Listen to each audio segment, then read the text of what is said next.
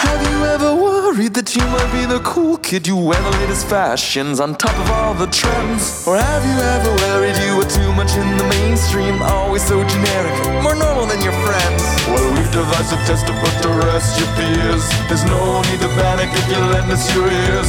Tonight you can't sleep easy after all that you've heard. Cause if you like the show, then you're probably a nerd. Oh, Canon, it's canon, it's all.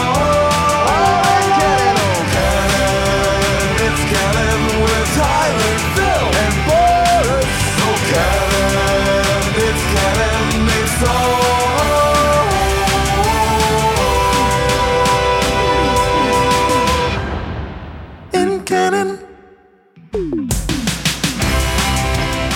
Wednesday. You know what that means. It's time for a new episode of the It's Canon podcast, the podcast where I talk about all things geek, the podcast where I talk about all things pop culture. We're your hosts. I'm Boris, and as always, I'm joined by Phil. Hello, hello, hello. How are you doing, Mr. Boris? I'm doing pretty good. I'm doing fantastic, actually. That is excellent to hear on this nice, lovely Wednesday. Yep, on this beautiful, exciting Wednesday.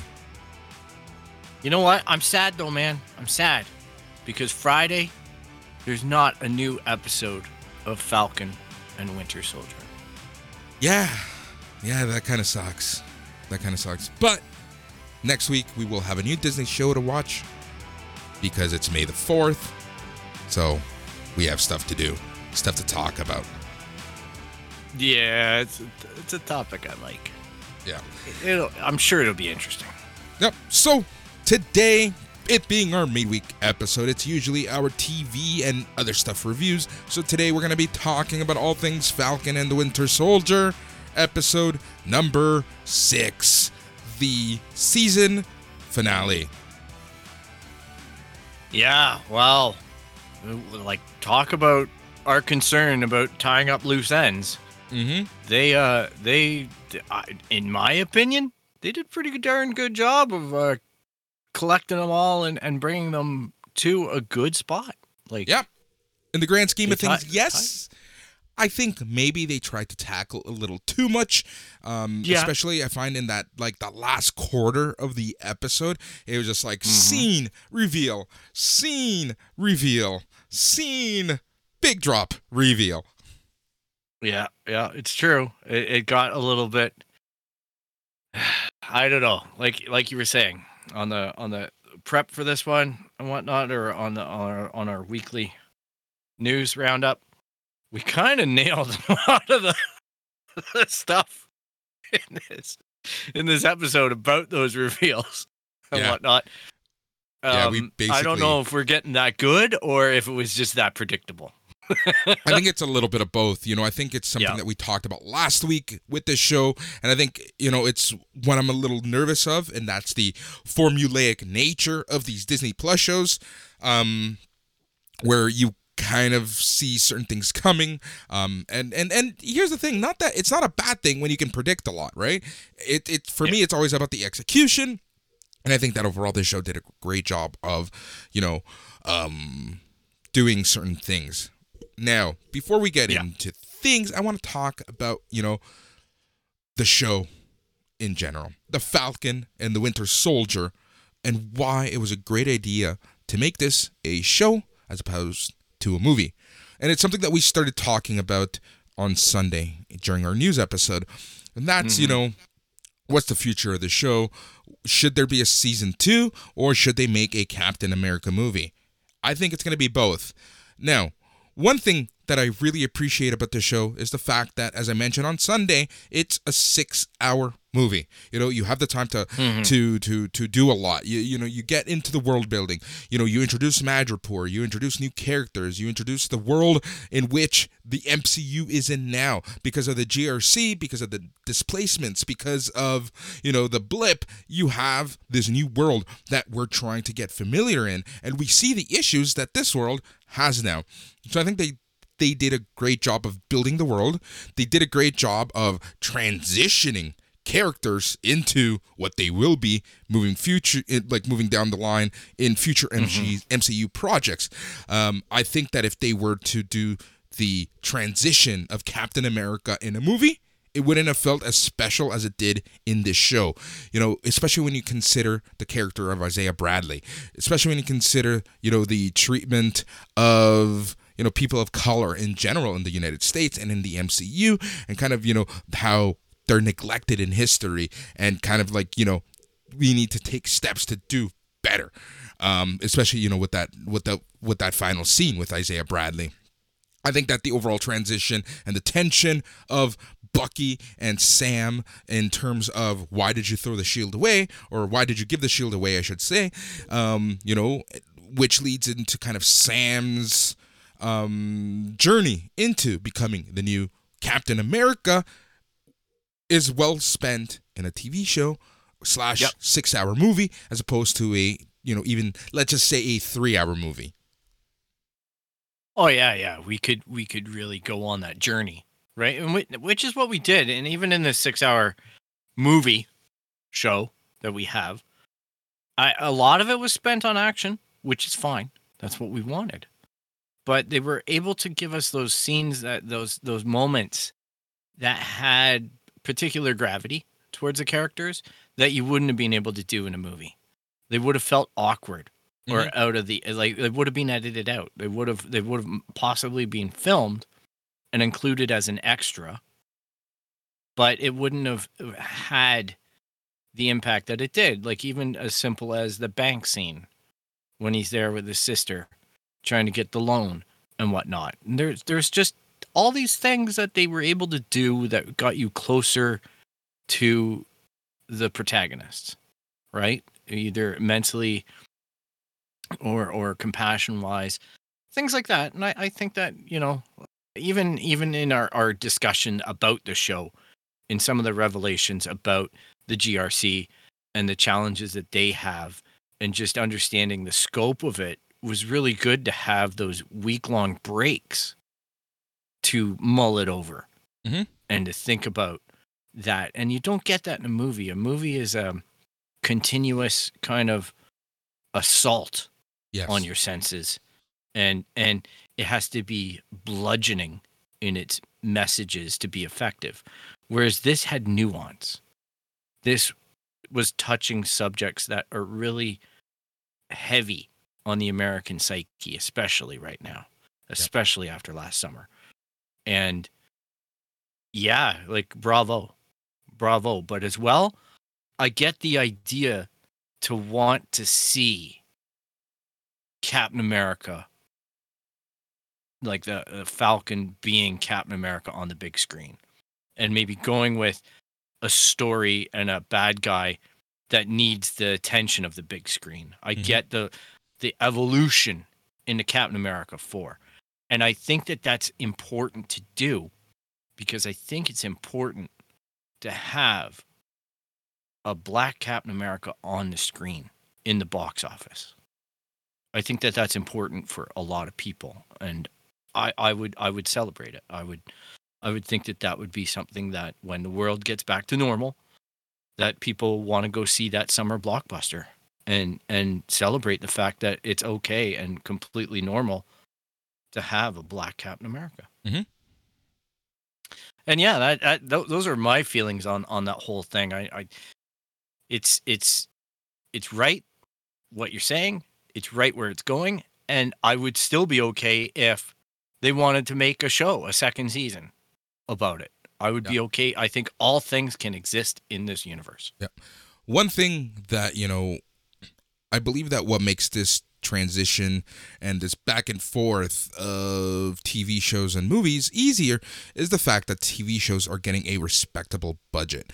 You know, if they were getting Agents of Shield budget, this would not have the same impact whatsoever. Yeah. True that. True that. Because honest to God, the uh the effects and even the um the casting. The the fact that you have the same actors from the movies portraying themselves in the show and adding star power into it. You know what I mean? Adding the Julie Louis Dreyfus. You know what I mean? Like adding these these mega people into it. This just speaks to the um, the amount of money. You're right. Because if, if that if they're cutting corners on budgets and they're they're using extras to fill certain roles and they're they're maybe going for a B list actor instead of an A list actor. Yep. To reprise something. It definitely affects the quality of the show, especially if that person shows up in the movies and they're not well suited towards exactly. And that's the thing. Like, I just think that this back and forth that they're doing is only working well because Disney is doing a great job. Marvel, MCU, whatever you want to call it, they're doing a great job of casting with a budget in mind. And they're letting things play out on the small screen as they would in the big screen. It's just a longer form of storytelling. Um, we're going to talk about kind of what we think is going to happen after this in the future because I have some uh, some mm-hmm. things I wanna I wanna touch on with you. We haven't really discussed this because I wanted to wait until this episode. So um, let's just jump right into it. So, uh, you know, similar to WandaVision, we jump right into the action in this finale. Uh, so, you know, literally within moments, Bucky and Sharon Carter are on the scene assessing the hostage situation taking place ahead of the GRC's vote. Um, Karli has this huge plan where she essentially wants to divide the heroes and misdirect the hostages as several of her uh, flag smasher uh, disguise themselves as security, military, or pilots. Um, Bucky and Sharon split up while Sam and uh, George Batroc trade kicks. Um, and yeah, so that's uh, the you know one of the bigger uh, fights. So Karli's crew shepherds the clueless GRC senators into police trucks for Karli to intercept elsewhere. Um, Sharon uh, kills a flag smasher. Bucky faces Karli, and Sam hits his trusty Red Wing drone back from the dead after Karli destroyed it in an earlier version. Um, Sam eventually frees the passengers and even saves another police helicopter in the process, much to the delight of many observing New Yorkers. Yeah, you know, here comes Sam in the bird outfit, but Captain Americaized, you know? He's, yep. He's it's the, the, Wakandan Captain America suit. So, as we guessed last week, that was in the box. Um, yeah. It was the Captain America suit because, again, it makes sense, right? Like, he's not a super soldier, he's a normal person. I think they're going to, you know, they're making that distinction between super soldier and normal per- person. And one way that Sam can kind of power up is to have Wakandan armor yeah, and you called it right, and they specifically said that. Yep. They said, you know, the vibranium is the necessary tool to basically give him his powers or give him that edge that would be needed to fight super soldiers or anything else that comes up with the MCU. And even in that sequence when he rescues the helicopter pilots out of the police helicopter, he does this move where he puts the wings around him, yes. the vibranium wings, and the shield is on top. Mm-hmm. Like it's purposely built to make this little huddle thing. I thought that was so cool. I was just like, oh man, that is the shit right there. Yeah. That is such an awesome thing. And even in some of the fights, he deploys the wings to stabilize him mm-hmm. against some of the kicks yep. and whatnot that these super soldiers are able to deliver. So it, it's funny to me that it's a half cowl. I know it's going after the comic book look, but I'm like, I would want my noggin covered in vibranium if I was flying around in a suit. Yeah. I wouldn't want to be doing it with. Like, you know, and that's the thing, right? I think it was really cool that they made a very comic-like representation of the costume, but I also think that, like, in actuality, it some of it just doesn't make sense. Um, but whatever, he's gonna get an upgrade when it's time for Captain America 4 to come around, or whatever yeah, it is in I, the future. I, I think that this is um uh it's almost like um a Captain Marvel type thing. Remember in Captain Marvel near the end they gave her the the suit that she had in the comic books and the look yep. that she had in the comic books. And then in Endgame they they bring Brie in in her updated suit. You yep, know what exactly. I mean? That's more acclimatized to her. So they paid homage yep. to the books and then they evolved it into what they wanted her to be. And I think that's what we're going to see with this Captain America outfit. It was a little bit shoulder patty to me because of those shoulders and whatnot. and I know that Anthony Mackie isn't really that shouldery. Mhm. So I was like, was it probably was a little bit uncomfortable for him, maybe. Yeah. But it looked good. It looked good. I was I was jumping for joy. Yep. Seeing him and just seeing the the iconic wings. So yes. It was just uh they really did a great job on executing on that. Yep, I honestly thought that we were going to see the new um, Falcon, so Torres, in this, but I guess they're going to be waiting Mhm. for that.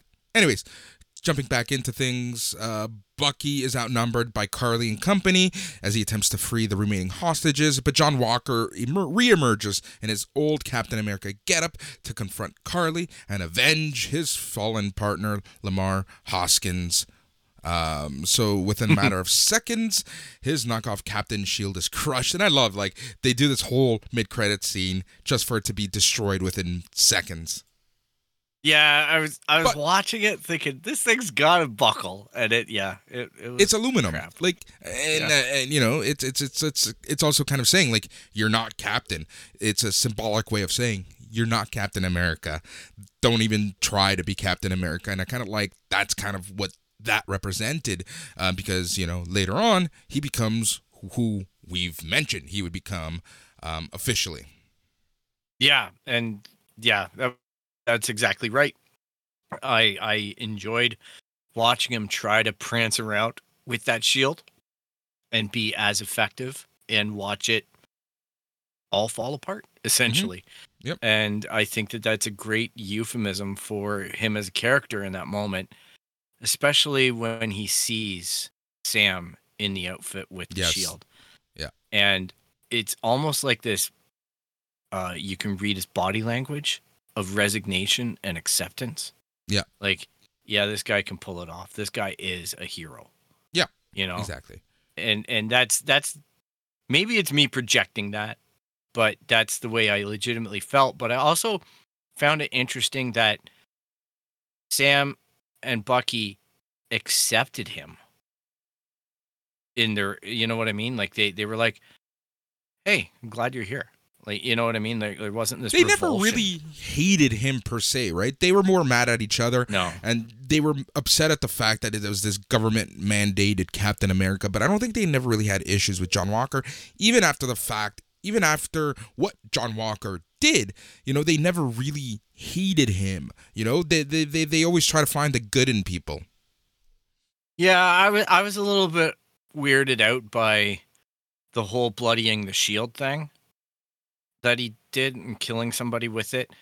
I get it. Like I'm sure these guys are have all felt like killing the other guy, or especially after losing somebody. I know that there's the gravity of Lemar's passing, you know, in Battlestar there, that that John was really in the depth of. But there was an au- there was a an observable thing that was happening through all this that I picked up on with him. And that is when he was looking to go after Karli or save the truck. Go after Karli, save the truck. You can see him getting twitchy when he looks at Karli.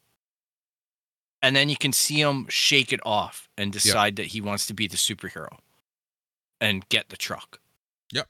And that was interesting to me because that was noticeable, right? That that there was the twitchiness that we've remarked upon and him dismissing it. So Yep. Yeah, it changes things going forward for John. Yep, For me. and it does in general. Uh, yeah, so- because as you just mentioned, Walker gets his moment of redemption, and he's given the choice between attacking Karli and saving one of the hostage trucks. Walker chooses the latter, grabbing a hold of the vehicle just as it's falling into a construction site, allowing Sammy enough time to swoop in and bring it back to safety. So, in the chase that follows, Carter locates Karli, and it's clear that this isn't the first time they've crossed paths. Carter is finally revealed to be the power broker. Um, she says, You know, when you came to Madripoor, you reminded me of a young me, Carter tells Karli as she lowers her gun. I took you in, gave you an opportunity, and you betrayed me. Yep. It's the surprise we all saw coming. Yep. And then she Karli isn't says, Mephisto. Yep, she isn't Mephisto, but she is the power broker. Uh, so Karli replies by saying, You wanted to control a world that hurt you, but I wanted to change it. So it kind of shows that Sharon Carter is pissed off at people for how she was treated after Captain America 3 Civil War. Yeah, she has a right to be. I I do struggle with this revelation though, on in the sense that it never really struck me as something her character would be capable of. And I guess the believability factor of her becoming the power broker. I always just assumed that the play was going to be maybe there's a different person playing the power broker and she's just helping out with it and maybe not realizing how bad of a bad guy she is. But she's full in on it, right? It, it became pretty noticeable even early on when she gassed one of the guards with this mercury gas. Mm-hmm. That that was a pretty brutal way to go, and she had no remorse. Yeah. So I'm like, the, the it was already tipping pretty heavily towards this woman's mean. so, and it's a choice. It's a choice. It may not be consistent with what they wanted us to believe with her character in the past, but it's a choice now, and uh, it makes things interesting going forward. I have a scenario for you, but we're going to talk about it at the end of the show because it does involve the post credits scene. All right, so Sharon Carter tries to convince Karli to return to her service, forgiving her for stealing her supply of super soldier serum, but Karli refuses. Batroc, uh, who'd been secretly hired to work with the Flag Smashers by the Power Broker, stumbles in to finish his betrayal of Karli, but he evidently never knew that Sharon was the power broker and foolishly tries to blackmail her on the spot. Carter shoots and kills him. Bad call, man. Yep. So And then- funny. She's the one that set him up with all that stuff to go after Falcon, right? Yep, exactly. She's she's been playing both ends. Yep, that's what I love about this. It's it's just like everyone always plays both sides. Like you know, with Hydra now with the Power Broker, and I think there's a lot more to it. I think there's many more sides because the question I will pose right now is who is on the other side of those phone calls that Sharon always has. Yeah, that's the that's the question, right? Is it just basically one of her partners or an investor? Or is it somebody higher up that she answers to? Or is it Zemo? Like Exactly. there's there's there's a lot going on here and as well, you know, like we we we'll get into it, but Zemo's got his fingerprints all over this too, right? Yep. Yep. Like it could even be our second um guess of who the power broker was, and that's Thunderbolt Ross, right? Like this could be Yeah, because he's in charge of the raft. Mhm. So he's not far away. Yep, he's he's in And- arm's length away from all of this and from everyone in the situation, right? So it's everyone just being being played similar to Hydra, right?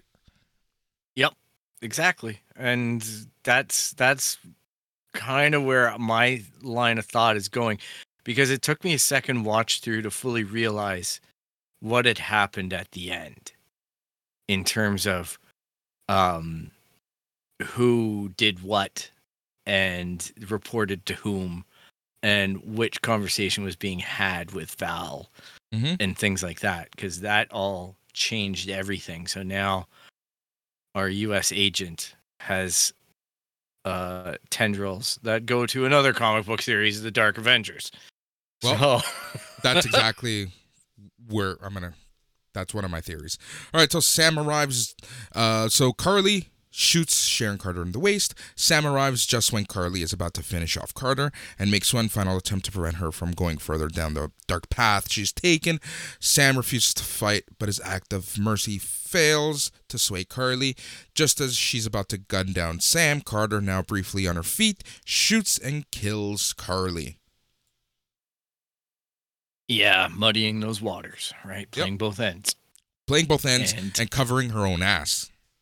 And basically taking the only other person who knows who she is on the playing field out, right? The two people That's who figured her out thing. are dead now. So Yeah, and I, I'm sure there's other people who know, but like I say, these are the two pieces that are on the battlefield right now, and and pose the most danger to Sharon.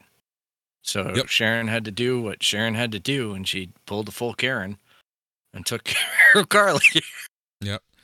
Um, Sam flies back to the police, holding Karli in his arms, and makes a speech to three GRC senators in an attempt to convince them to reconsider their votes on the act that Karli died fighting against, one that would reset the world's borders and displace millions. The speech, all caught on camera and broadcast over the news, also serves as Sam's first public address as the new Captain America. If you could remember what it was like to be hope helpless and face a force so powerful it could erase half the planet, you would know that you're about to have the exact same impact. He says this isn't about easy decisions, Senator.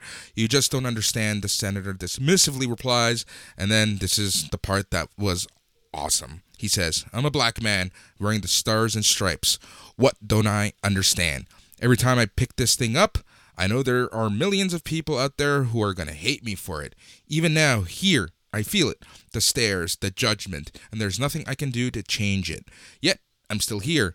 No super serum, no blonde hair, no blue eyes. The only power I have is that I believe we can do better. Yeah, it was a nice moment. It really was. It was it was a little bit heavy handed, Mhm. but well, it was it needed to be right. it was a direct it- it was his response to his conversation with with Isaiah Bradley, right? It's basically Yeah, it was- talking to Isaiah more than anything else. Yeah, it was that. It was it was him explaining being at peace with making the decision, and it was also him taking a page out of Steve Rogers' book and owning the mantle of Captain America and the responsibility that you have to the people Mhm. and whatnot, and explaining yourself. And he did it. You know, there's a lot of stuff that fits about it. The first time I watched it, I just felt it was very disjointed, but I appreciated the message, right? I liked what I heard. I just didn't like the way it was done necessarily in the show, but it had to be done. So I'm not going to fight it. I'm not going to I'm not going to nitpick it. It just felt a little weird. Second time I watched it, it felt a little bit better. So, Mhm. you know, it's one of those moments and uh, I like it. I like overall the tone. I- it's a really simplistic argument Really is. but that's all you can do. You know, I know that there's infinite shades to that, Mhm. but you know, I, I, I think the the senator is just choosing to shut the fuck up because the the cameras are rolling. Yeah. you know, and he's, and, but it's just, you know, the eventuality. Well, the GRC decided to go against it and not do the vote and all this stuff. Like, it worked, and um, that's interesting. Mhm. That was a choice, but so you know, Yep. So after witnessing what the GRC's actions have done to people across the world firsthand, Sam is well aware of the hypocrisy and failure of the government. Sam doesn't want the sacrifice of those like Isaiah or even Karli to go in vain. Um, so this one particular oblivious senator is so fixated on Karli's misguided methods that he fails to consider why Karli and her crew were fighting in the first place. Um, so soon after, the GRC scraps the Path Act and Falcon begins to tie up some loose ends. Uh, John Walker gets a new costume as he meets with. Um, So yeah, so yeah, John Walker eventually gets his new costume. Uh, he meets with Contessa Valentina Allegra de Fontaine and becomes the U.S. agent. Uh, Baron Zemo gets the last laugh from prison as his loyal old butler detonates a bomb that kills three of the surviving flag smashers. Uh, Yori Nakajima gets closure as he, um, as Bucky crosses off a name in his list of amends by finally telling Yuri about his part in the death of his son.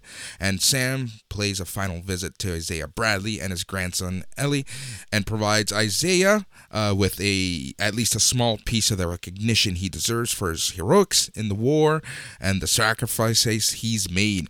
Although Isaiah is owed a lot more for everything he endured at the hands of the U.S. government, Sam has arranged for a special Isaiah Bradley section at the Captain America exhibit in the Smiths no, Smithsonian.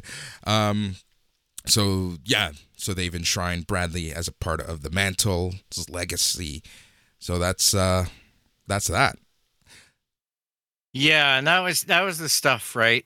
Where we had the uh the chauffeur taking out the the G the um the super soldiers, right? Blowing up the the the van. Now, that was interesting because Val's little speech to U.S. agent, like first of all, U.S. agent, interesting that he's going from the stars and stripes to wearing black, and now we have a black Captain America wearing white, which is kind of a, a dichotomy and whatnot, an interesting little take on it on that level in the show. But Val basically says that she planned everything. Like she's been in communication with with Zemo in the raft, and she's basically saying in that scene that I, it's like I planned it, but I didn't plan it, but I did plan it. You know what I mean? So she basically is working with Zemo's butler in order to take this out. So take them out, and uh, that makes Zemo happy because there's less super soldiers in the world, and we know he hates super soldiers. So that really just leaves us with Isaiah and Bucky as the last remaining super soldiers on the field that we know of. Mm-hmm. But yeah, it's it's interesting because it sets off where all this is going to go, and obviously, um, you know where it potentially could go. I, I don't think we're looking at a Hydra kind of thing right now, but we're looking at something a lot different, a lot bigger, with a lot bigger. Yeah, yeah. And then we have what you're going to talk about in the post credit scene with Sharon. So. Yep, exactly. So before I go there, Sam and Bucky return to Delacroix, Louisiana to celebrate with Sam's sister, Sarah, and her kids. The duo has come full, come full circle after butting heads in previous films and most of the series, but both have now finally found new purpose, even in the post blip world, without their mutual friend Steve Rogers to guide them. In Bucky's case, it's happiness. In Sam's case, he is now Captain America and has accepted his um, role in shaping this new world. Yep, and that killer song at the end. Yeah, I, I really enjoy it. Um, there's there's a lot of good about that. I really like that scene because they felt natural. They felt like they were actually friends. And I did like that Bucky dropped the book off with the therapist. And it was interesting because of the way that they again, we remarked upon it in our analysis originally about putting Bucky against that backdrop of the serene forest.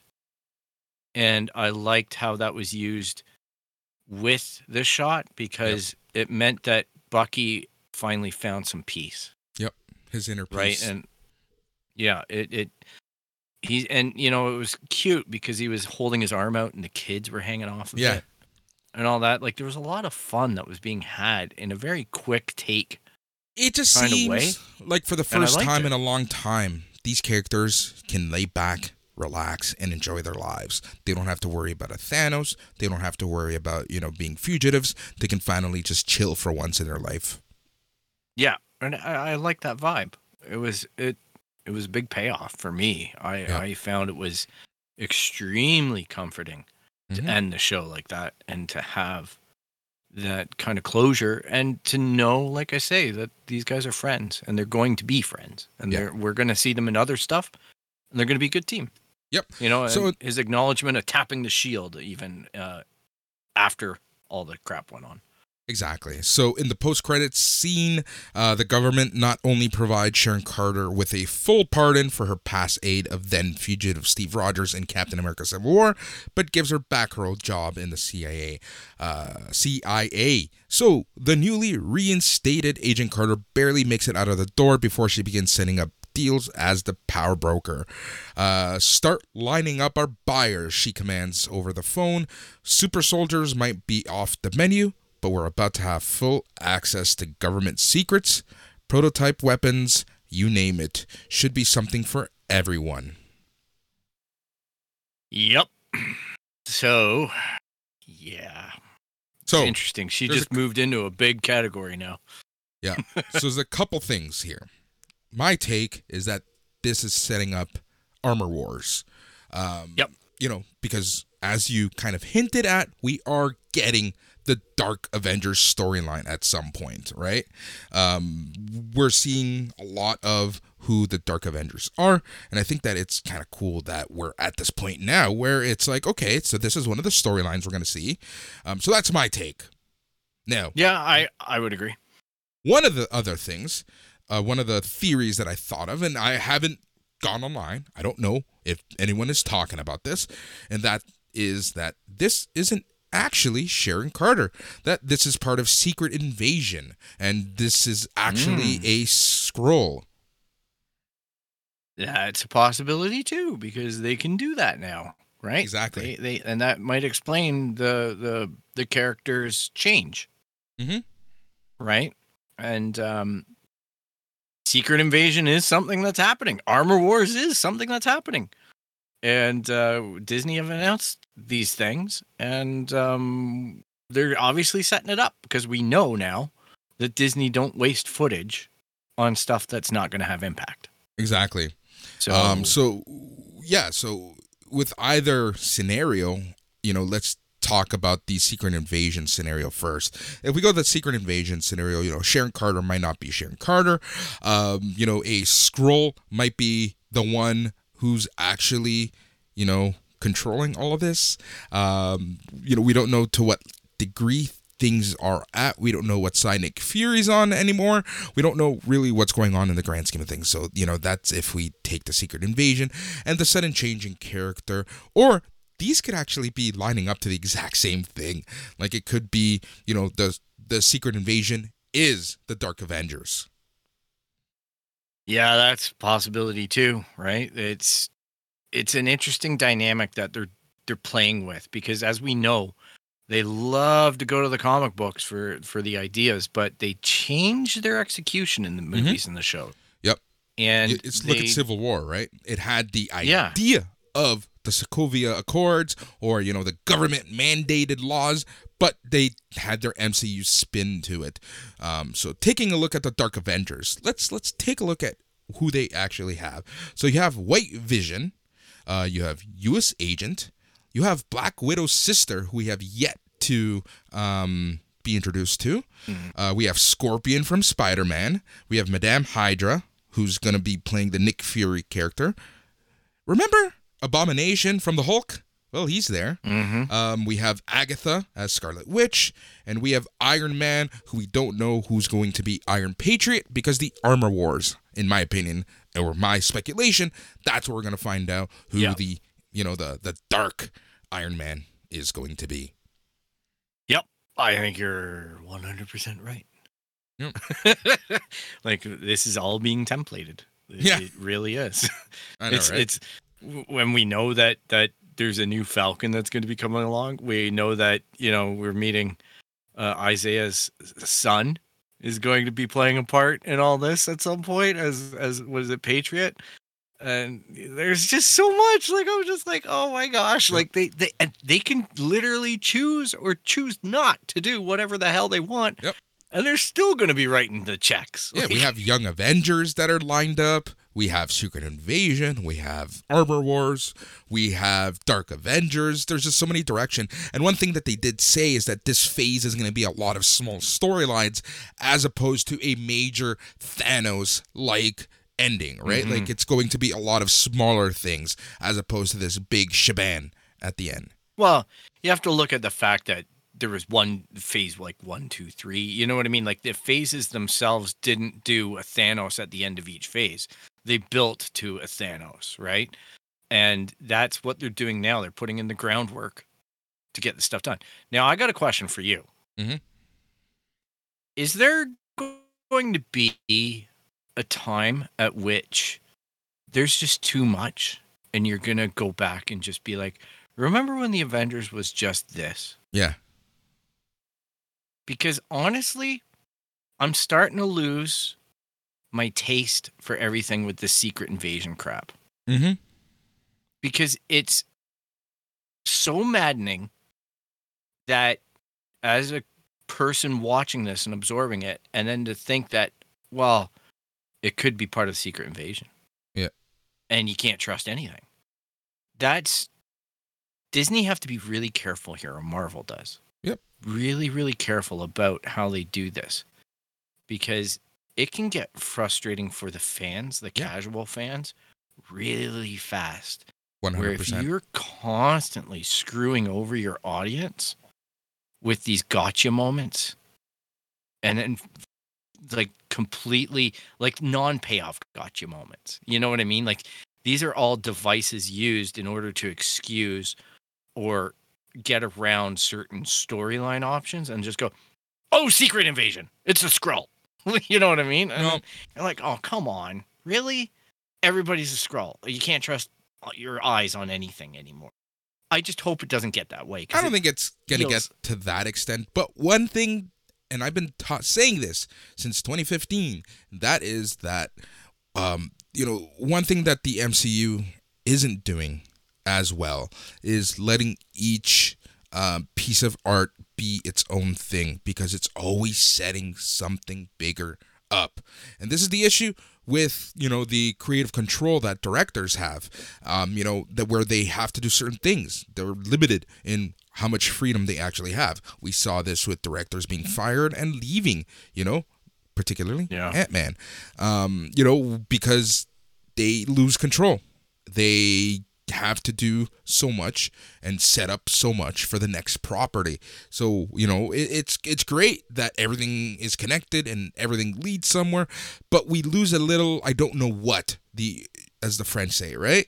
Um, Yeah. you know it's we're we're leaving something on the on the table and that's letting each property kind of breathe and be its own thing um and i think that will ultimately hurt the mcu in the grand scheme of things but you know this has never been done before. It's never going to be done again in terms of this interconnectivity world um and you know through various genres and mediums. So i don't know. We'll see.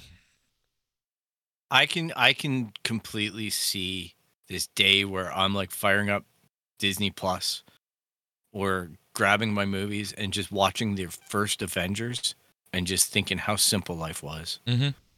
Because these storylines are getting absolutely crazy. Now they're fun. They are fun, but uh, yeah, you're right. I'm I'm I so they're they're not giving each story its own breadth uh, its own ability to exist on its own and this interconnectivity is getting a bit played you know Mhm. like it, it is a danger it is it is legitimately a danger it feeds the same thing that it detracts from though that's the Yep. worst part you know you go because you want the interconnectedness but at the same rate it works against it on another level Yep. good problem to have for them but it is a great it- problem It's. I'm more concerned about everything always being flipped on its ear and somebody pulling a mask off and being a Skrull. I just find that I don't think that covers lazy writing. but it hasn't happened yet. You know, it's always been post-credit scenes where we see something into that effect, but it hasn't been the the main driver of a story just yet. Yeah, and that's my that's where my worry is is that when you do it, and you will have to do it at some point, just do it well, please. Because if you screw over the audience in it, and I, do, I don't I don't think Marvel will. It's just a fear. Mm-hmm. Might unfounded. They they they have earned my trust in what they're accomplishing here. But it could also lose people a lot. You know, it's this whole idea of the multiverse, this whole idea of what they're going to do with Loki. I know it's going to execute well, but man, there's some danger in there because it's intimidating to some people. And I know they're trying to bite it down so you accept it in little bits instead of throwing it all at you and then at the end of it you're going to go oh wow i really enjoyed all that and i took it in and i drank it right like oh endgame with all the different timelines and all this stuff and you're you're going to get to a good spot i think but they're they're really good at it but uh, it's just one misstep and could cost them a lot Mhm. but Yeah. it's on them it's it really is like what we have is gold so we're always going to have that i guess yeah, That's exactly it. Uh, so yeah, so we'll, we'll see where they kind of go with this. There's so many directions where this can go, um, but yeah, it's just it's just so crazy. And again, I just love the fact that it was. I love two things. We talked about the fact that everyone, you know, Sam and Bucky get R and R. They get the happy ending, um, which is very rare in Marvel nowadays. But I love the fact that the title card at the end changed from the Falcon and the Winter Soldier to Captain America and the Winter Soldier. Yeah, that was that teared me up a little bit. I, there's one thing that gets me in movies. All right, I'll tell you something. If I watch Return of the King, Lord of the Rings, there, Return of the King, I get emotional watching that because people get their credit. People get their their their their due. They get paid their respect. Hmm. And I have a difficult time seeing that on screen when it's well done with people that I care about. And I felt that way with this too, in that moment, and also in the moment with Isaiah when Sam brings him in to show him the trophy or show him the, the statue, and the, and and the fact that he's being recognized. Were all very emotional moments for me because uh, you know I could I could feel I, I was compelled by that. I I was just like really it's a bit lazy in one sense, but it's also just nice for the story. It was it gave that nice closure, Yeah, Exactly. and that's it's nice. It's a nice feeling to have. Yep. Right. And I like the fact that Isaiah felt the love, yeah. and I like that that it was a redemption of Sam's character and Sam's choices, which wouldn't be his, Mhm. but he was able to achieve it through his choices. So. There's a lot of little underlying things in there that that I took away as very positive. But like I say, I know me personally as a guy, it, it gets a little heavy on me. I don't know why that is, but I always find it a little bit uncomfortable. it is what it is. But at the end of the day, it was just it was it was a nice little ending. It was happy. It was you're right. It was a little emotional, but at the it was just well done. So just like that show, leaving us in a nice little package, we should probably do the same. So let's do what we do every episode. And Phil, let our listeners know how they can get a hold of us. Of course, if you want to get in touch with us and let us know what makes you emotional when watching this kind of stuff, you can find us at www.itscanonpodcast.com. You can track us down on Instagram, Twitter, and Facebook at It's Canon Podcast. You can email us at show at itscanonpodcast.com. You can find us basically Apple Podcast, Spotify, Stitcher, Google Play, anywhere you find podcasts, you're going to find the It's Canon Podcast show. And uh, if you like what you hear, be sure to subscribe and uh, leave a rate and review if the platform allows it. Thank you so much for taking the time to tune in on your busy Wednesday midweek episode. Yep, that's right. It's fun. I like it. I enjoy it. So that it's it. Another episode done. He's Phil. I'm Boris. Good night.